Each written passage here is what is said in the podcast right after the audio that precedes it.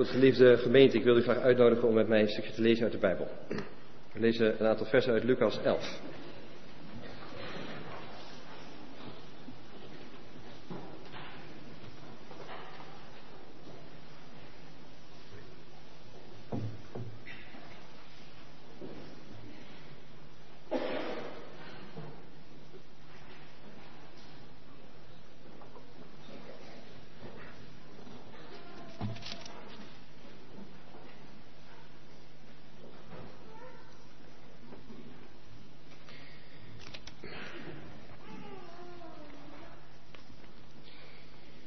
Zijn bezig met een, ik ben bezig met een serie preken met, uh, met als het thema uh, eten met Jezus.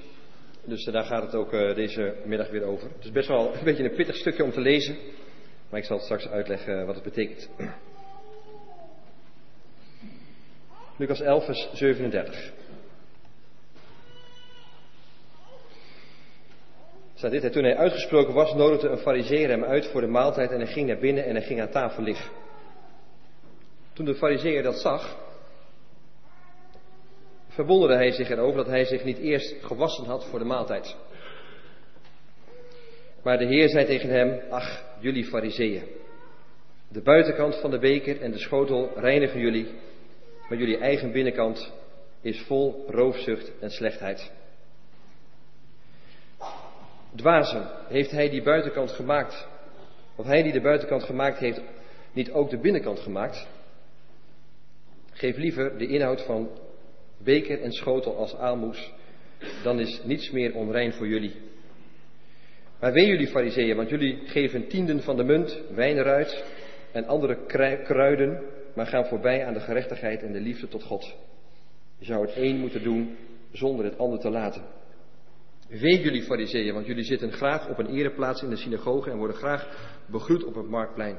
Wee jullie, want jullie zijn als ongemarkeerde graven waar de mensen overheen lopen zonder het te weten. Daarop zei een wetgeleerde tegen hem: Meester, door die dingen te zeggen, beledigt u ook ons. Maar Jezus zei: Wee jullie, wetgeleerden, want jullie leggen de mensen ondraaglijke lasten op, maar raken die zelf met geen vinger aan. Wee jullie, want jullie bouwen graftomben voor de profeten, terwijl jullie voorouders hen hebben gedood. Jullie zijn Getuigen die instemmen met de daden van jullie voorouders, want ze hebben hen gedood en jullie bouwen de tomben. Daarom heeft God in zijn wijsheid gezegd, ik zal profeten en apostelen naar hen zenden, maar ze zullen sommigen van hen doden en anderen vervolgen. Voor het bloed van al die profeten dat sinds de grondvesting van de wereld vergoten is, zal van deze generatie genoegdoening worden geëist. Van het bloed van Abel tot het bloed van Zacharia, die omkwam tussen het brandofferaltaar en het heiligdom. Ja, ik zeg jullie van deze generatie zal genoegdoening worden geëist. Wee jullie wetgeleerden. Want jullie hebben de sleutel tot de kennis weggenomen. En zelfs zijn jullie niet binnengegaan. En anderen die wel binnen willen gaan, hebben jullie tegengehouden. Toen hij het huis verliet, waren de schriftgeleerden en de fariseeën uitzinnig van woede. Ze begonnen hem over van alles uit te vragen in een arglistige poging om hem te betrappen op een ongeoorloofde uitspraak.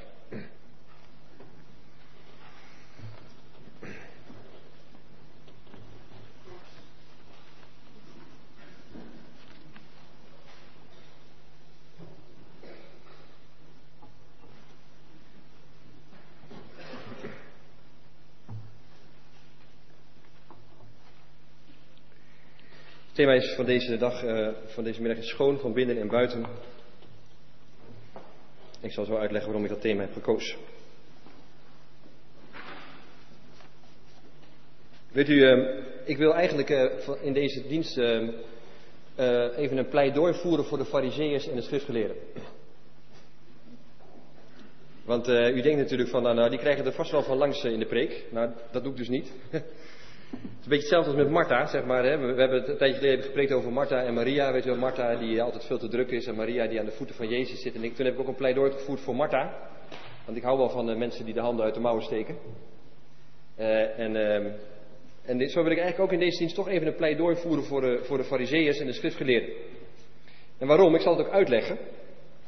Um, kijk, de fariseeërs die hebben een ontzettend belangrijke rol in het reddingsdrama ja, dus het is een, ehm, Het drama van de redding door God wordt breed uitgemeten in vier evangeliën. En de fariseeërs hebben een hele belangrijke rol in dat drama. En meer dan honderd keer worden die fariseeërs genoemd in de evangelie. Kijk, en de fariseeërs negeren, of de fariseeërs misverstaan, is hetzelfde als kijken naar een drama en dan het conflict wat in dat drama gaat gewoon uit de weg gaan. Of is, uh, is eigenlijk de meest belangrijke hoofdrolspelers negeren in een film. Dat is niet handig. Als je die fariseeërs negeert, of als je die fariseeërs veroordeelt. Kijk, we kunnen ontzettend veel leren. Dat is in, in een film ook heel vaak zo. In een boek is dat heel vaak zo. We kunnen ontzettend veel leren van die fariseeërs, van de bad guys, zeg maar. dus laten we, dat niet, uh, laten we ze niet te snel veroordelen. Bovendien, en dat, dat dan komt het wat dichterbij. Wetticisme, dus steeds denken, om het even simpel te zeggen, steeds denken vanuit de regels, dat is nu ook nog steeds de belangrijkste vijand van de kerk. Nu nog steeds. Laten we alsjeblieft niet te snel oordelen. Want je snijdt heel snel in je eigen vlees. Want er zijn namelijk maar twee manieren van leven op deze aarde. Er zijn maar twee manieren van leven op deze aarde. De ene manier van leven is uh, leven vanuit de wet en de andere manier van leven is leven uit genade. Het zijn maar twee manieren. Dus je leeft of uit genade van God, dus je leeft of uit God, uit, eh, vanuit alles wat Hij geeft, of je leeft vanuit jezelf, vanuit de wet. Het zijn maar twee manieren. Kijk, en iedere dag moet Gert vechten tegen wetticisme in zijn eigen leven. Dat is volgens mij een strijd die we allemaal voeren. Iedereen hier in de kerk. En ik ontdek, ik ontdek zeg maar steeds weer nieuwe dingen. Steeds weer. Steeds weer nieuwe dingen.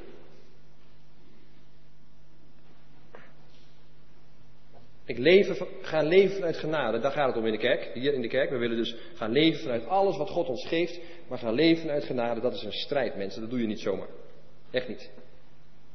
Kijk, en er zijn dan ook van die uitspraken die ik dan tegenkwam bij de voorbereiding van deze preek die me echt enorm raken. Bijvoorbeeld een uitspraak van een hele oude theoloog, C.K. Chesterton heet hij. En die zegt dit, geen mens wordt goed totdat hij, ontdekt hoe slecht hij is. Of zou kunnen zijn. Ja? Dus geen mens wordt goed totdat hij ontdekt hoe slecht hij is. Uitspraak van C.S. Lewis, ook een prachtige uitspraak. Als een man of een vrouw ten goede verandert, ziet hij steeds scherper hoeveel slechts er nog in hem is.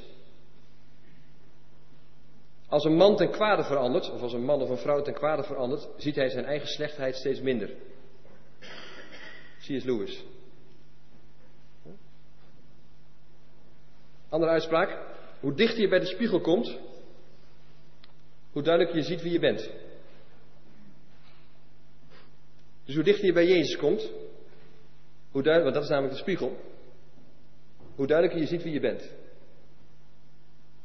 Ja, dus nogmaals een pleidooi voor dat we echt niet te snel die fariseeërs uh, veroordelen. Er is een prachtig boek over geschreven, helaas in het Engels, nog niet in het Nederlands. Dat heet Extreme, voor mensen die dat leuk vinden om boeken te lezen, Extreme Righteousness. Uh, dat is van Thomas Hoefstol. En uh, die zegt dan, de ondertitel is heel leuk, ondertitel is Learning from the Pharisees. Dus wat kun je leren van de fariseeën? Echt, echt een leuk boek om te lezen. Um, maar ik zou echt, ik bedoel, die, die, die fariseeën hebben een hele belangrijke plek in de Bijbel. Laten we even gaan kijken. deze, deze reden, zeg maar, uh, deze reden tegen de fariseeën, die, staat bekend uh, in de theologie als de, de, de wees, hè, de zes wees. W-u, zes keer W-u. Hè, dus zes keer zegt Jezus, W-u, pas op jij. Het is wel goed dat het soms tegen, ik vind het wel fijn als dat mensen dat soms tegen mij zeggen. Pas op Gert, vindt u niet? W-u, ja, en dat staat, en dat vind ik wel belangrijk dat we dat goed zien, dat staat in de Bijbel tegenover de zaligsprekingen. In de zaligsprekingen zegt Jezus steeds, gefeliciteerd ben jij als, voelt u? Dus in de zaligsprekingen zegt Jezus steeds, jij bent te feliciteren als, en soms zegt Jezus ook het andersom, als een waarschuwing, maar pas op, wee u. Dat staat tegenover elkaar in de Bijbel. Dus de zaligspreking is gefeliciteerd, je bent te feliciteren als, en de wee-uitspraak is, maar pas op. En waarom is dat belangrijk dat die uitspraken in de Bijbel staan? Nou, wij zeggen dan heel gemakkelijk, uh, Je moet niet denken in problemen, maar je moet altijd in denken in mogelijkheden en kansen. Dat is zo'n bekende uitspraak. Hè? Je moet niet denken in uh, problemen, maar je moet altijd denken in mogelijkheden en kansen. Weet je wat waar is? Een probleem motiveert vaak veel meer dan een kans. Zal ik even uitleggen? Kijk, als een man uh, die, die te veel drinkt en die heeft daar verder weinig last van. Als de dokter dan tegen hem zegt, je moet stoppen met drinken, dan denkt hij van ja, ik heb er niet zoveel last van. Ja, maar als die dokter tegen hem zegt, van um, als je nou niet stopt met drinken, ga je over een jaar dood. Reken maar dat je stopt met drinken. een probleem motiveert vaak meer dan een kans. dus dat, die wee-uitspraken van Jezus, pas op jij, pas op, kunnen je enorm motiveren, denk ik. En bovendien vind ik die wee-uitspraken, dat is eigenlijk een oordeel wat Jezus uitspreekt. Ik, ik denk dat oordelen niet erg is. Wij maken daar vaak wat negatiefs van, van oordelen.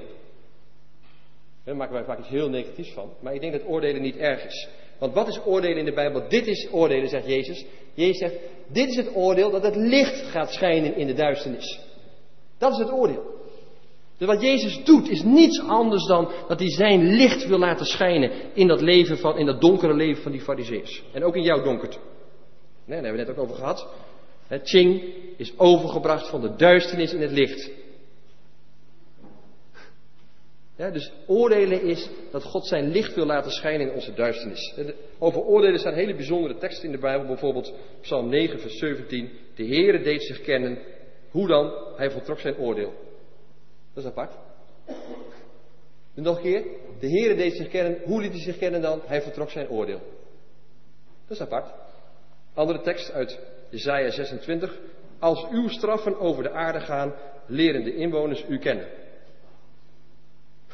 Dat zijn aparte teksten niet. Kijk, en het komt Jezus ook toe. Hè. Jezus is de meest pure, en Jezus is de meest zuivere, en Jezus is de meest complete mens, en de meest rechtvaardige mens. Hij ziet alles zo verschrikkelijk diep. Hij ziet alles zo vergaand. En als Jezus deze houding kiest, als Jezus in jouw leven komt en hij zegt, pas op, of als hij in ons leven komt en hij zegt, wee u, dan doet hij dat bewust. Doet hij dat heel bewust.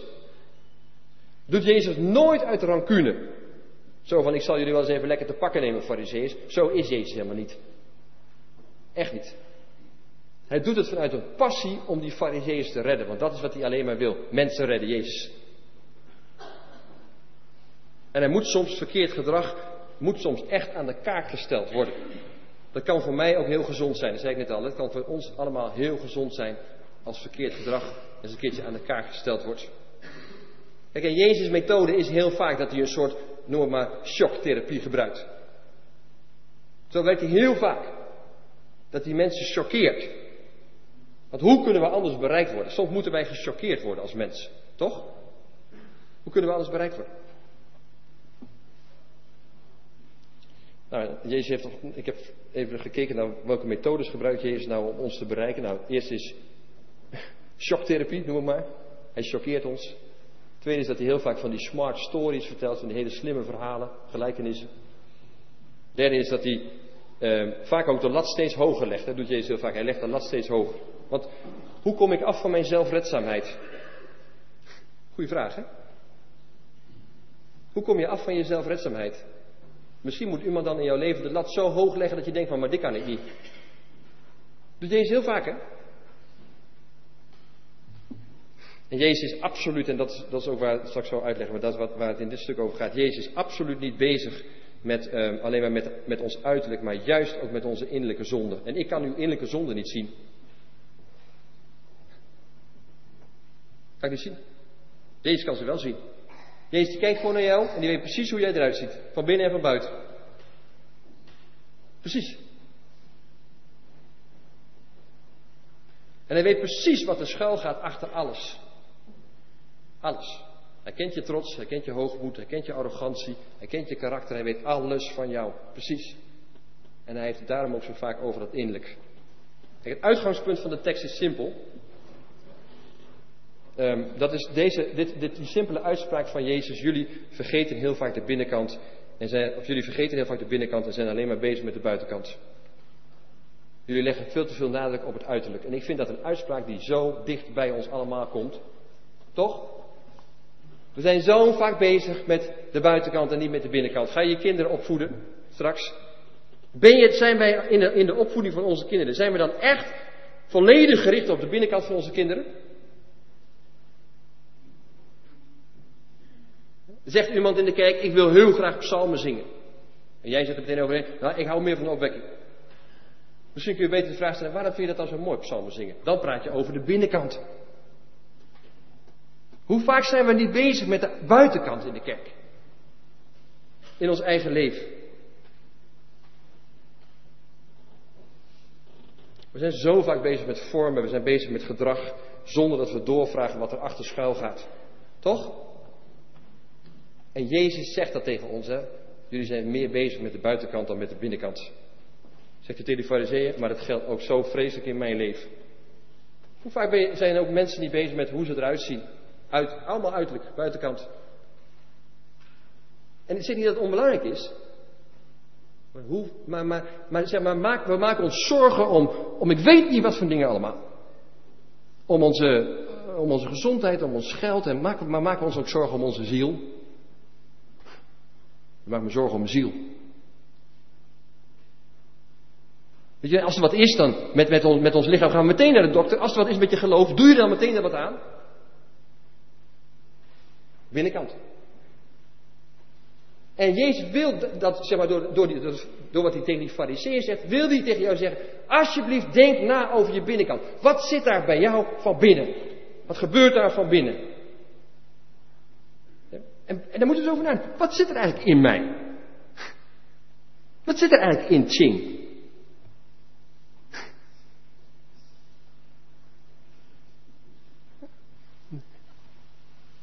In mij zit mijn karakter en in mij zit mijn geweten en in mij zit mijn verstand en in mij zit mijn hart. Al die dingen daar aan de binnenkant, daar is God in geïnteresseerd.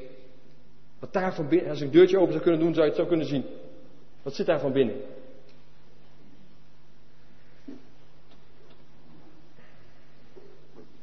Dus dat is het uitgangspunt van Jezus. Jezus zegt van, mensen jullie zijn te veel bezig met de buitenkant en te weinig met de binnenkant. En we moeten ons dat allemaal aantrekken.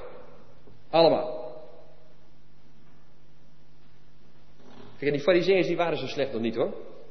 Die fariseeën laten gewoon iets zien van hoe we allemaal in elkaar zitten. De grote fout van de fariseeën is, is deze fout. Dat ze, dat ze openlijk steeds kiezen tegen Jezus. Dat is de grote fout. Daar gaat het ook om bij, de confrontatie nu. Hè? Het gaat hier om de confrontatie met Jezus die er is. Want die, die fariseeën die laten denken dat, die zeggen tegen de mensen, ja die Jezus die hoort bij de duivel. Moet je niet in geloven, die hoort bij de duivel. En die, en die die willen zich niet laten dopen, die willen geen boete doen. Want ze vertrouwen nog steeds op hun uiterlijke reinheid en niet op Jezus. Ja, en als je op uiterlijke dingen vertrouwt, dat is de waarschuwing van de tekst. Als je met uiterlijke dingen bezig bent en je vertrouwt op, op uiterlijkheid, zeg maar, dan kun je Jezus mislopen. Moeten we naast Jezus ook op andere dingen vertrouwen? Jezus is anders. Daar gaat het om. En er zijn een paar waarschuwingslampen, zeg maar, die gaan branden als Jezus gaat praten. Waarschuwing, waarschuwingslampen voor, een beetje een moeilijk woord, maar voor zelfrechtvaardiging. Waarschuwingslampen voor, ik red mezelf wel, ik doe het allemaal wel zelf. Wat zijn waarschuwingslampen daarvoor? Dat je gaat zien van, ik ben iemand die toch eigenlijk mezelf altijd wil redden. Wat zijn daar waarschuwingslampen voor? Nou, Jezus zegt dit, wee jullie fariseeën, want jullie zijn altijd maar bezig met prestatie en prestige en met wat je doet. Jullie geven de tienden, moet je nagaan, ze geven zelfs de tienden van hun kruidenpotjes in de keuken. Dat staat er, hè?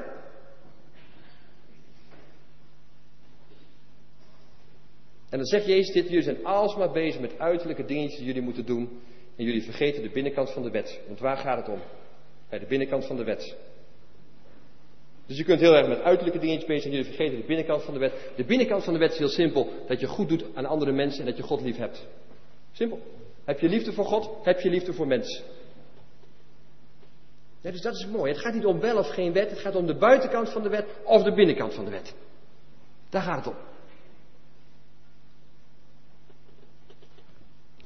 Ja, en ik denk dat dat ook herkenbaar is. Hoeveel mensen zijn niet bezig met, met wat ze altijd doen? Hoeveel mensen zeggen niet ook tegen mij van ja, ja ik heb het al vaak gezegd, maar die stellen zich dan naar mij voor en zeggen van ja, ik ben die en die en ik ben accountmanager bij die en die bank. Je bent wat je doet, zeg maar. Ja? Wij zijn toch ook heel vaak wat we doen? Zomaar kun je voorstaan op wat je doet, zeg maar. Ik ben belangrijk, want ik doe dit. Zie maar, wij geven de tienden. En, en die fariseeërs maken zich verschrikkelijk druk om hun positie. Hè? Wee jullie, want jullie willen altijd maar vooraan zitten. En jullie willen altijd maar begroet worden. Wij zijn toch ook vaak allemaal wel bezig met onze positie? Toch? Zien mensen me wel staan? Groeten mensen me wel? Joe! Ik ben er ook nog. Het, is allemaal, het ligt niet zo ver bij ons vandaan hoor, wat die fariseeërs doen. Echt niet. En dan zegt Jezus, jullie maken de mensen onrein. Vers 44, hè? Dat is de conclusie van Jezus. Hij zegt twee keer, wee jullie, want jullie zijn bezig met goede werken. Wee jullie, want jullie maken je druk om je positie. En dan zegt hij, en jullie maken alleen maar de mensen onrein. Jullie brengen de mensen weg van Jezus.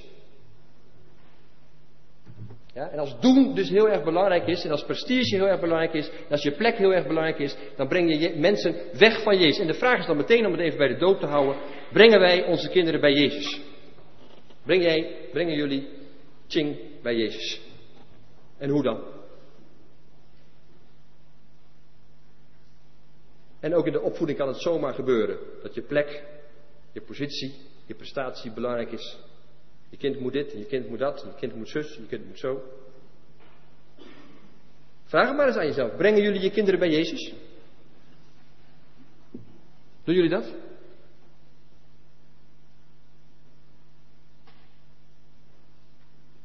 Of voeren we ze juist van Jezus af?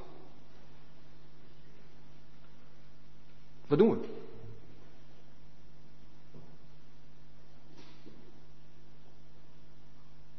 Dan ben je aan het praten met, de, met je schoonzoon of met je zoon of met je dochter. Breng je ze dan bij Jezus? En dan denk je misschien, ja, maar hoe kan ik nou mijn kind bij Jezus, hoe kan ik nou Ching bij Jezus brengen? Dat ga ik niet allemaal uitleggen natuurlijk. Het is wel belangrijk, dat is de kernvraag. Breng hem bij Jezus. Kent hij Jezus? En dan komt hij die wetgeleerde, dan, dan komt hij, ik ga even verder met het verhaal, want er komen nog dan twee keer een wee, zeg maar, dan komt hij die wetgeleerde tegen. En dan zegt hij, wee jullie wetgeleerden, want jullie leggen de mensen ondraaglijke lasten op. Jullie, jullie steken zelf geen vinger uit. En dan denk ik ook, kijk ook naar, mijn, naar de opvoeding, zeg maar. Leggen we onze kinderen ondraaglijke lasten op soms? Dat is dus, weet je wat een ondraaglijke last is? Dat je zegt tegen je kind, um, je mag niet liegen, maar dat je niet bijvertelt hoe die zo kan worden. Voelt u?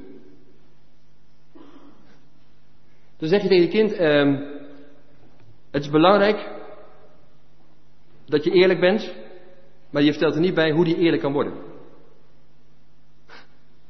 Dat is wat die fariseeërs doen. Die fariseeërs die leggen van allerlei dingen op de mensen. Jullie moeten dit, jullie moeten dat, jullie moeten zus, jullie moeten zo, en jullie moeten dat doen en dat doen en zus doen en zo doen. En ze vertellen er niet bij hoe ze zo kunnen worden, de mensen. En ik zie dat, met alle respect, ik zie het ook vaak gebeuren in opvoeding. Toch? Dan praat ik met iemand die dik over de 50 is en die zegt dan tegen mij van ja, ik moest altijd dit van mijn vader en moeder. Wat leg je je kinderen op? Het is niet erg om iets van je kinderen te verwachten, maar zeg je ook tegen je kinderen dan van, hé, hey, maar God wil graag dat je eerlijk wordt. En dan zal ik je ook vertellen hoe God je eerlijk maakt. Vertel je dan over de geest en vertel je dan over het werk van God in ons en dat God ons lief heeft enzovoort. Wat, wat, wat, wat vertel je aan je kinderen? Hoe kan het dat de kerk het image heeft van, daar moet je van alles? Hoe kan dat?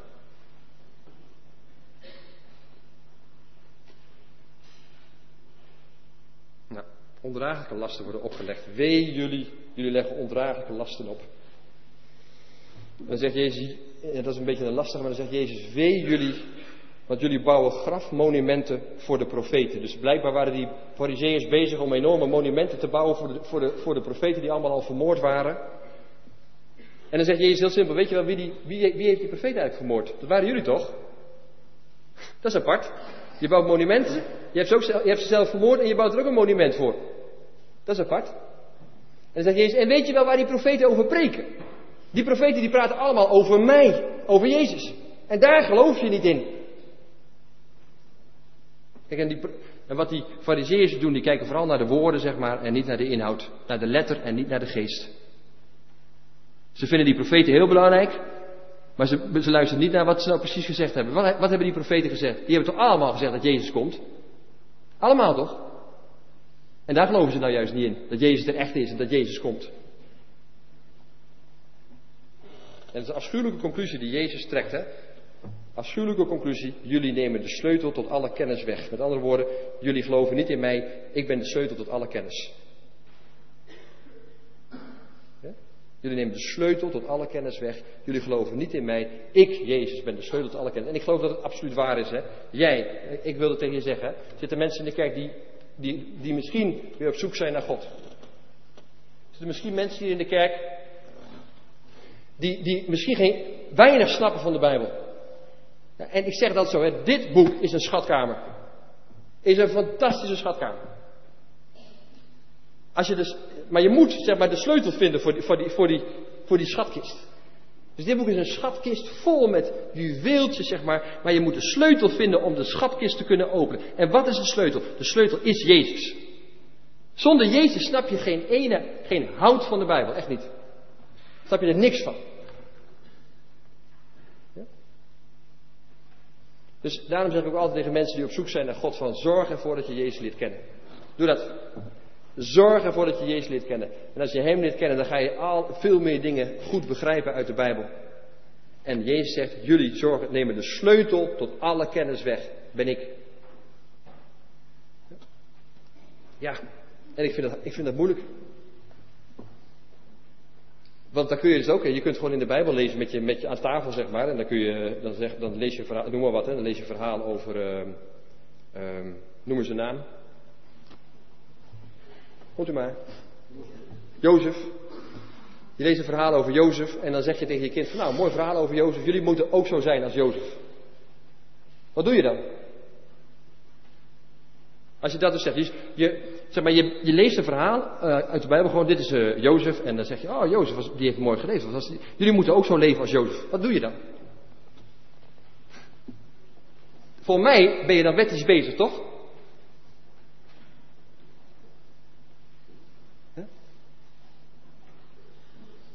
Of niet?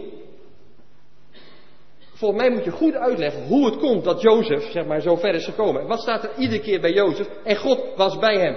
Iedere keer staat dat erbij. Je moet eens uitleggen hoe Jozef zo heeft kunnen leven. Dat is zo belangrijk.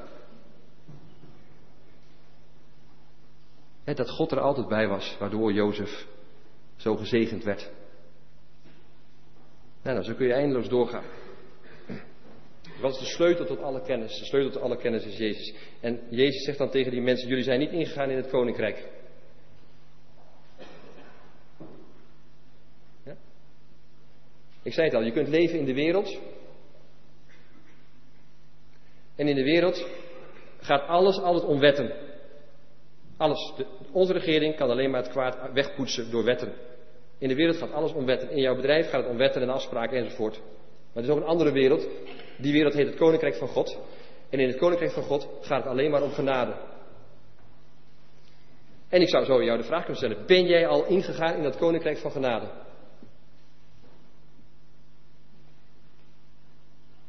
Leef jij in dat Koninkrijk of sta je nog steeds aan de grens te wachten? U, kent dat verhaal wel, hè? Van die, van die twaalf verspieders. Die dan het beloofde land vol met um, beloofde landen overvloeiende van melk en honing worden ingestuurd. En die komen dan uh, terug en dan zeggen ze van ja, hier zijn veel te veel reuzenproblemen. Daar gaan we niet in, in dat land. Dus we blijven lekker aan de grens staan. Voor gevolg 40 jaar woestijn. En exact hetzelfde zie ik soms gebeuren bij sommige christenen. Ze gaan niet het koninkrijk binnen. Ze blijven aan de grens staan. Want ze zien allemaal reuzenproblemen. En dan krijg je dus 40 jaar woestijn. Wordt heel door in je leven. Goeie vraag. Ben jij al binnengegaan in het koninkrijk van genade? Deze mensen die houden de Israëlieten af van het koninkrijk, van ingaan in het koninkrijk. Nou, en dat is misschien wel het belangrijkste wat we moeten doen met elkaar. Als we bezig zijn met onze kinderen, dat we met elkaar als het gezin van God mogen leven in dat koninkrijk. In dat koninkrijk van genade. Dat die genade alles mag gaan beheersen, want dit is Gods verlangen. Jullie zijn vrijgesproken, zegt Jezus, zegt God. Jullie zijn vrijgesproken door Jezus, opdat de genade van God gaat heersen in jullie leven. Heerst de genade, heerst de genade in jullie gezin. Dat is Gods verlangen. Ik denk dat we misschien soms nog wel meer kunnen leren van die fariseeërs dan van hele goede mensen. Laten we ze niet te snel veroordelen. Want ik zie veel van die fariseeërs in mezelf. U niet?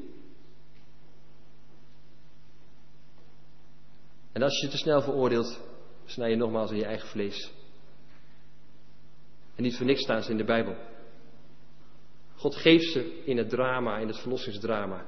Hij geeft ze een belangrijke rol in het verlossingsdrama. Om ons zoveel te leren.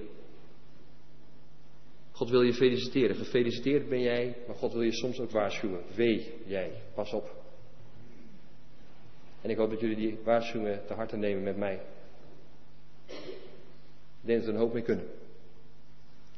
Tot de volgende keer. Dan gaan we weer aan tafel met Jezus. Een nieuwe gelegenheid gaat hij weer ergens eten. En dan gaan we kijken wat hij daar weer gaat beleven. Amen.